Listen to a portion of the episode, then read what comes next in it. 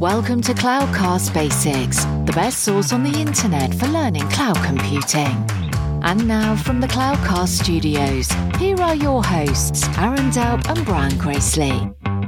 Hello, and welcome to Cloudcast Basics, Season 3, Episode 3. This is your co host, Brian Gracely, and as always, my other co host, Aaron Delp. Hey, everyone. Aaron, today we're going to talk about how cloud economics is changing or shifting business thinking. Why don't you get us started with, uh, you know, kind of how do we frame up this sort of this sort of conversation? Yeah, absolutely. So in the first two shows, we we, we talked about legacy and, and traditional IT and, and some of the challenges around that. And in in two in number two, we talked about cloud and how that changed. But there's something that hasn't changed no matter what, most businesses still operate on an annual budget. And so now we have to connect the dots. Just because those pricing models have changed and, and, and some things have shifted, at the end of the day, every company out there still does an annual budget. And it's probably you know based off of some data and let's be honest I've, I've helped out with these before it's a certain amount of crystal ball and guessing and forecasting as well and and brian i'm sure you've had your your uh, experiences with budgeting in the past as well Oh yeah, no, it's a it's a fun process. You know, you're trying to predict the future. You're trying to guess, you know, how how perfect your new product's going to be and how much people are going to adopt it, and you know what the economics of the country or your you know the the world are going to look like. So yeah, it's a it's a long process. It typically gets drawn out over several months, and and then at the end of it, you're like, oh, I hope we got this right because if I ask for not enough, uh, we can't do things, and if I ask for too much, somebody's probably going to get fired. So yeah, it was always a stressful time doing budgeting. Yeah, absolutely. And the infamous use it or lose it budgets as well, right? Exactly. so so and then we'll we'll kind of double click down into the budget too. So from there, you know, budget you typically had a project, right? And this right. project was going to have some kind of scope, it has some kind of timeline, it is some kind of measurement of goals. Um and maybe this is where you can start to break this down a little bit more of like, hey, is this project what how much do I need for a quarter? How much do I need for half a year? How much do I need for the entire fiscal year? Um, and, and this is where cloud has really helped out in this model because you know uh, in that that first way of, of thinking about it you had to plan in years right? One three five seven years and then kind of break that down. Well now we're coming at it the opposite side if we can actually be super super granular. But as we uh, talked about in the previous episode, being super granular, well, if you use too much of it, that can be really expensive as well, right? So there is a, a good and bad to all of this, but having that flexibility to be more granular is really the key that is extremely helpful and why cloud computing has become so popular. Yeah, and let, us let, use an example. I'll, I'll, give kind of a simple example I think everybody can relate to. Let's take your marketing department, right? Typical marketing department is going to have you know a whole bunch of events they're trying to do. So you know they'll have some some events tied to a new product launch. They'll have some events that are you know tied to like the the big industry trade shows. Maybe they're going to do some things that are you know fun events for uh, you know a sporting event or you know a holiday or something. And so they've got some seasonality needs. Um, maybe throughout the year they're making doing spending on search engine optimization, placing online ads. Well, that's a pretty steady kind of spend. And then you know from time to time maybe they've got to do you know a big budget type of thing, um, and then maybe they get to the third quarter and all of a sudden it's like you know we're we're doing really well. We want to spend more on marketing, you know, kind of grow market share, or maybe sales are a little bit slow and they're like we got to pull back on stuff. Right? That's a classic sort of example of if you have to budget that all ahead of time and then you got to make one big purchase, you either have assets that are laying around waiting for the next event or, you know, what happens if that marketing campaign or that that, you know, AdWord thing takes off, maybe you didn't buy enough, right? So that's sort of the classic example, you know, that I think every company can relate to of, you know, every business problem is a technology problem, but they're not all exactly the same. And so how do you fit that into one sort of buying model, one budget cycle? Yep, absolutely. So let's compare and contrast this very quickly to to legacy IT, um, and and really why they weren't able to keep up. We've talked about financials and why they're different, but again, connecting the dots here. What are some things that that cloud really unlocks and enables? Well, number one is experimentation, right? You you'll hear terms out there like if you're going to fail, fail fast, or you can do A B testing or parallel experimentation or, or fast spin up or spin down.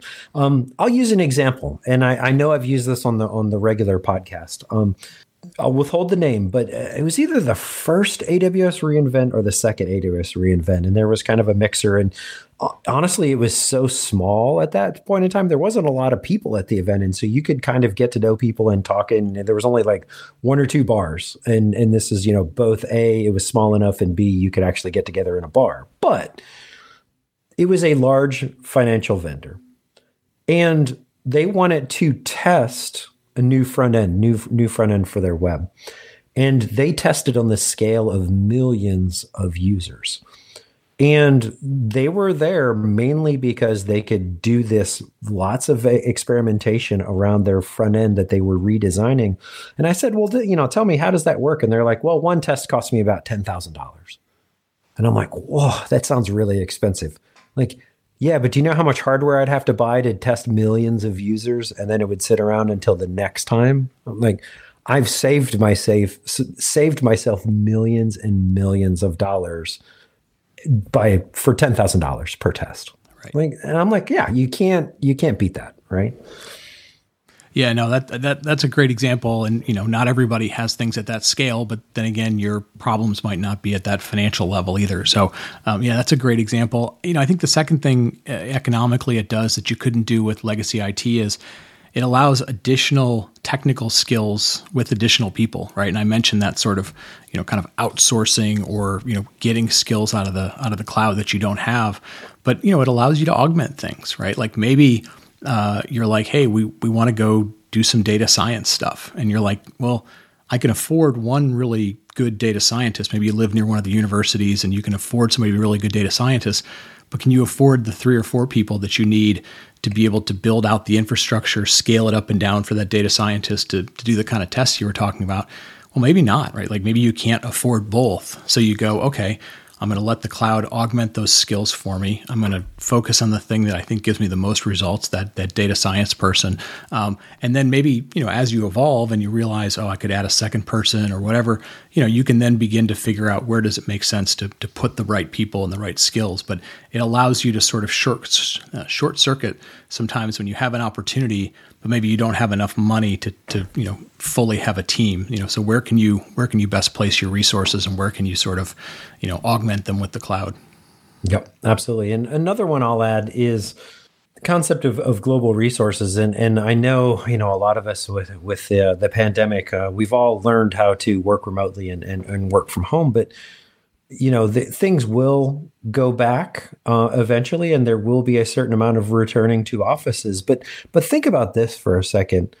One thing we've learned through both the trends in cloud computing as well as the pandemic is um, we can all work from just about anywhere given the proper tools. Um, and, and so cloud really allows global resources and it allows that to really open things up of yes i can do you know certain technical skills but uh, i'll give you a, another practical example. Um, i was part of a startup um, and this startup started in one state with just a, a couple you know the founder and a couple of programmers out of college well what they realized really quickly the location they were in just didn't have a talent pool so they actually scaled the business to about mm, five, six, seven people.